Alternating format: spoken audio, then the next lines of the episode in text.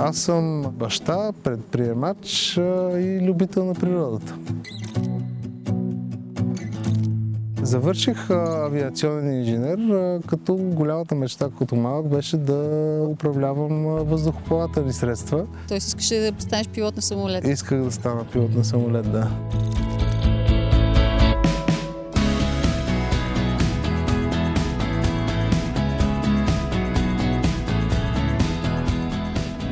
Мисля, че бях на 22 някъде. Тогава бях част от една много готина образователна програма Космически предизвикателства, която постоянно създаваше нови и нови възможности пред нас. И една от възможностите, които ни представи, беше кандидатствайте за Singularity University. Отидете в НАСА и учете там от най-готините нови иноватори, които създават наистина средства за справяне с глобалните проблеми пред човечеството. Аз си казах, добре, кое е нещо, с което наистина занимавам занимавам с страст, което наистина много обичам. Това е природата. Със сигурност аз искам да стана пчелар. Винаги съм го искал. Защо не помисля за това как да се справя с умирането на пчелите? Постоянно чуваме за това как пчелите умират, как ние ще ги последваме, как имаме само 4 години и някакви такива неща. Пък никой нищо не прави. И аз си казах, може ли да изпратиме човек на, на Луната, а пък да не можем да се погрижим за най-важното нещо, което опрашва нашата храна. И тогава ми дойде идеята за един по-инновативен кошер, който разбира се от концепция до сега се промени тотално.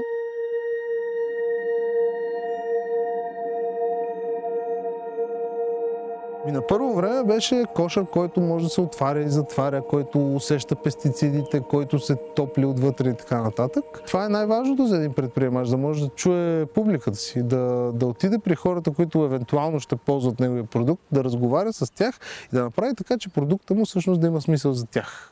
И така нашия продукт се сведе до един личен асистент. Малък компютър поставя се вътре във всеки един кошер, т.е. не трябва да се справиш с всеки един пчелар по-отделно да му направиш устройство. Е устройство, което става във всеки един кошер и то прави кошерът и умен. Какво значи умен кошер? Да може да комуникира с тебе здравето, продуктивността на пчелите и наличието на определени условия. Тоест този компютър какво прави? Показва Засича какво? температурата, влажността, преместването на кошера и анализира звука, с който жужжат пчелите вътре. Слушаш пчелите? Слушаме пчелите, да. Правиме речник между пчелата и човека.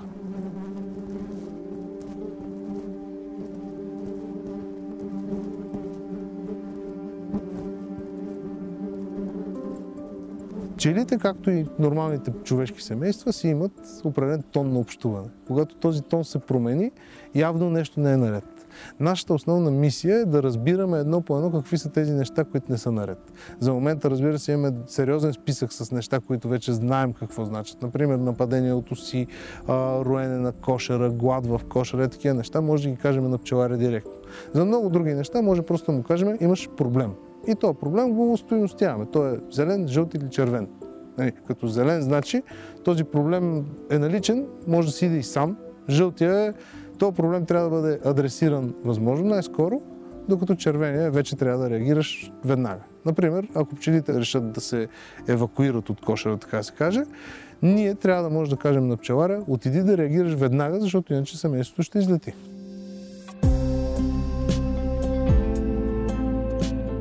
Кога това нещо започна да го усещаш като бизнес? Започнах да усещам това нещо като бизнес в момента, в който си дадах сметка, че то може да създава стоеност. След като се върнах в България, имах да оправям малко дългове, защото това беше пълна стипендия, но живота в Штатите не е много ефтин. Продължих да работя на до тогавашната си работа. Поработих още една година и след това си казах, окей, това е, това е времето. Ако не го направя сега, някога да го направя. Напускам работа, решавам да се занимавам само единствено с този проект, защото според мен това действително е бизнес. Кои бяха първите, които те последваха? В а, бизнес практиките има едно такова нещо. Ако не мога го продадеш на майка си, може би не си достатъчно добър. така че това е първият филтър, през който трябва да видиш. Нашите ме подкрепиха в интерес на истината не само финансово за един-два месеца след като осъзнах, че нямам пари да, да изкарам колкото си представях, че да изкарам, но и много с труд, смисъл баща ми, примерно човек, който не спира да ми помага в начинанията, с каквото и да е. Ако трябва да се носят някакви штайги, ще дойде да си стайги. Ако трябва нещо да се прави което той не знае как се прави, ще го научи и ще дойде да ми помогне. И аз тогава нали, в този ранен етап, действително екипа беше мама етап.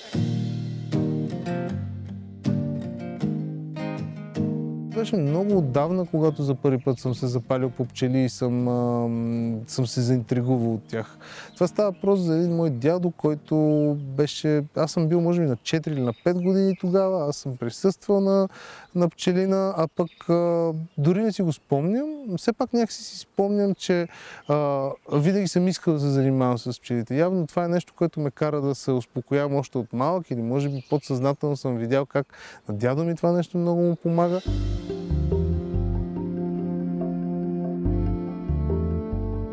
Много е странно, че а, хората трябва да се променят а, а, ментално, за да отворят кошера. Тоест ти не може да бъдеш а, прям, не може да, да, да действаш прибързано, когато отвориш кошера. То е една форма на медитация. И това нещо е... Има една собствена магия а, зад себе си, която трябва да сложиш булото, за да разбереш какво значи. В момента се намираме в Петърч. Това е нашия пчелин. Той е, може да се каже, семейния пчелин на нашата компания, тъй като нашата компания е едно голямо семейство. Тук за пчелите се грижиме основно аз и баща ми, като пчелин е разделен на две.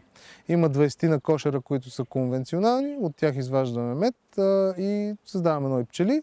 Има и 20 кошера, които са неконвенционални, те са експериментални, в тях се провеждат научни експерименти.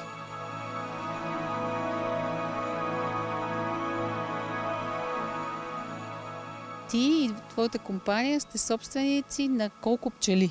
По груби калкулации, нека да кажем, че в момента тук има милиони и половина пчели.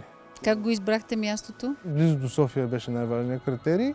От тук нататък важно е да избереш мястото си спрямо пашата. А, тоест, а, къде има най-подходяща паша. И понеже тук се намираме в едно село, което има много отделни частни градинки, в което има много липи, череши, кестени и така нататък. Това ни се видя като идеално място да, да има разнообразен мед. Защото обикновено меда, който вадиш, колкото по нерегламентирано е земеделието наоколо, толкова по-интересен е меда. С колко пчелари в България работите? Имаме един основен проект, който, така се каже, плаща сметките в къщи. Той е осинови кошер. Осинови кошер е метод за намиране на пчелар за всеки човек или за всяко семейство. Идеята каква беше? Директно да стига меда до човека, който го консумира, без посредници. Точно така. Дигитализираме твой човек за мед. Тоест да знаеш буквално откъде идва меда ти и то човек да не е някаква иллюзорна представа за пчелар, ами той съществува в системата, в твой личен профил на нашата система, ти мога да говориш с него, може да си уредите една среща и дори да идеш да му помогнеш, за да разбереш и най-вероятно и децата ти как точно се прави мед. Това веднага ли стана успешно? С осиновика? Това стана веднага успешно, да. От първия осиновен кошер до стотния имаше месец. При нас всичко онлайн. За да може да си позволим да плащаме на пчеларите повече, трябва да отрежем всички в средата. Тоест ние нямаме камиони, нямаме търговски представители, нямаме връзки с различни магазини. Това, което имаме е един онлайн магазин и много добър подход към а, събиране на членове на нашата общност. Защото да си клиент на истински мед не е а, просто покупко-продажба, това си е членуване в една общност. Ние сме 12 души, които, така се каже, се събираме всеки ден в офиса, а, но работим и с а, други хора. Общо взето към 20 на човека е нашият а, оголемен екип. Имам чувство, че само циркови артисти няма, може и такива да има. Има, има катерачи, има хора, които идват от, а, а, от чужбина, са се прибрали, за да, за да го вършат това нещо тук в България. А, аз съм а, инженер, обаче се занимавам с бизнеса в компанията. Нашия основен а, технолог, как се казва, техно, технически ръководител на нашето предприятие, той пък е завършил бизнес. Никой не си е на точното място и все пак всеки е. Към днешна дата този бизнес издържа 12 човека, така ли? Бих казал, че към днешна дата бизнеса а, има шанс да, а, да порасне много. Той издържа 12 човека, но това, което ние целим да, да, да, да направим е той да издържа а, не 12 души на заплата, а да създаде устойчиво пчеларство в България, което да е способно да издържа много-много семейства. Защото в България най- прощайте за израза, на тъпото нещо, което се случва, че ние имаме гениален продукт. Българския мед има 20 вида витамина вътре в себе си. Имаме 4 сезона, ясно изразени са, много дълъг период, много различни билки. Това е много, много премиум продукт. А на пчеларите им се предлагат 4 лева на едро. Това е абсурд. Според мен това, това е нещо, което трябва да се реши веднага този проблем, защото в България ние не губиме пчелите, ние губиме пчеларите си. За последните две години са изчезнали 30% от българските пчелари. Колко успя ти да върнеш с този бизнес? Рано е да се каже а, и да съм успял към момента или нашия екип, по-скоро ние сме върнали малко все още. Кажи ми за провалите ти. Провалите по време на създаването на бизнеса са ежедневни, ако не ежеминутни събития. Една от големите грешки, които допуснах в създаването на нашата компания, беше още в самото начало. Наехме двама инженери, екип, започнахме да работим по, по устройството, така да се каже, така да джаджата. И тази джаджа така да започна да добива някакъв вид. Обаче ние започнахме и да, да не ни стигат парите. И в този момент започнах да кандидатствам по различни състезания, които могат да докарат някакво свежо финансиране. И почукахме на много врати, някои се отвориха и една специално ми се стори много интересна стартъп Чили. Това е една програма в Чили, където в Южна Америка да закарват, за да разработваш бизнеса си там. Много добра инициатива от тяхна страна, защото вкарва иновации и предприемачи директно в държавата. Това, което се случи пак на нашата компания, че тук имаше двама души екип и един шеф, изпълнителен директор, дето тръгнал да гони визията, обаче той е там, на не знам си колко 10 000 км разстояние. Е, въпреки, че сме получили пари за да бъдем там и въпреки, че това потенциално отваря а, възможности, ние не се бяхме концентрирали върху най-важното нещо, да се правим продукта и да го сложим този продукт на пазара. Пък тогава да ходим вече да го презентираме. Така че тогава сложихме каруцата пред коня, 6 месеца трябваше да прекарам по договор в Чили и когато се върнах, съответно нямах екип вече, защото хората тотално бяха изгубили мотивация. Аз си дадах сметка какво съм направил, но вече беше прекалено късно. Тогава живеех в апартамента на приятелката ми, с която се разделихме там, в Чили. И а, общо взето целият ми живот беше един пълен хаос. Грешката каква беше, която допусна реално? Не се фокусирах върху правилното нещо и всичко просто сгромоляса в един момент. Съответно, аз тогава се бях прибрал в България, нямах една стинка в джоба си, а, не исках да се върна живея при нас, защото това ще да бъде тотален провал вече.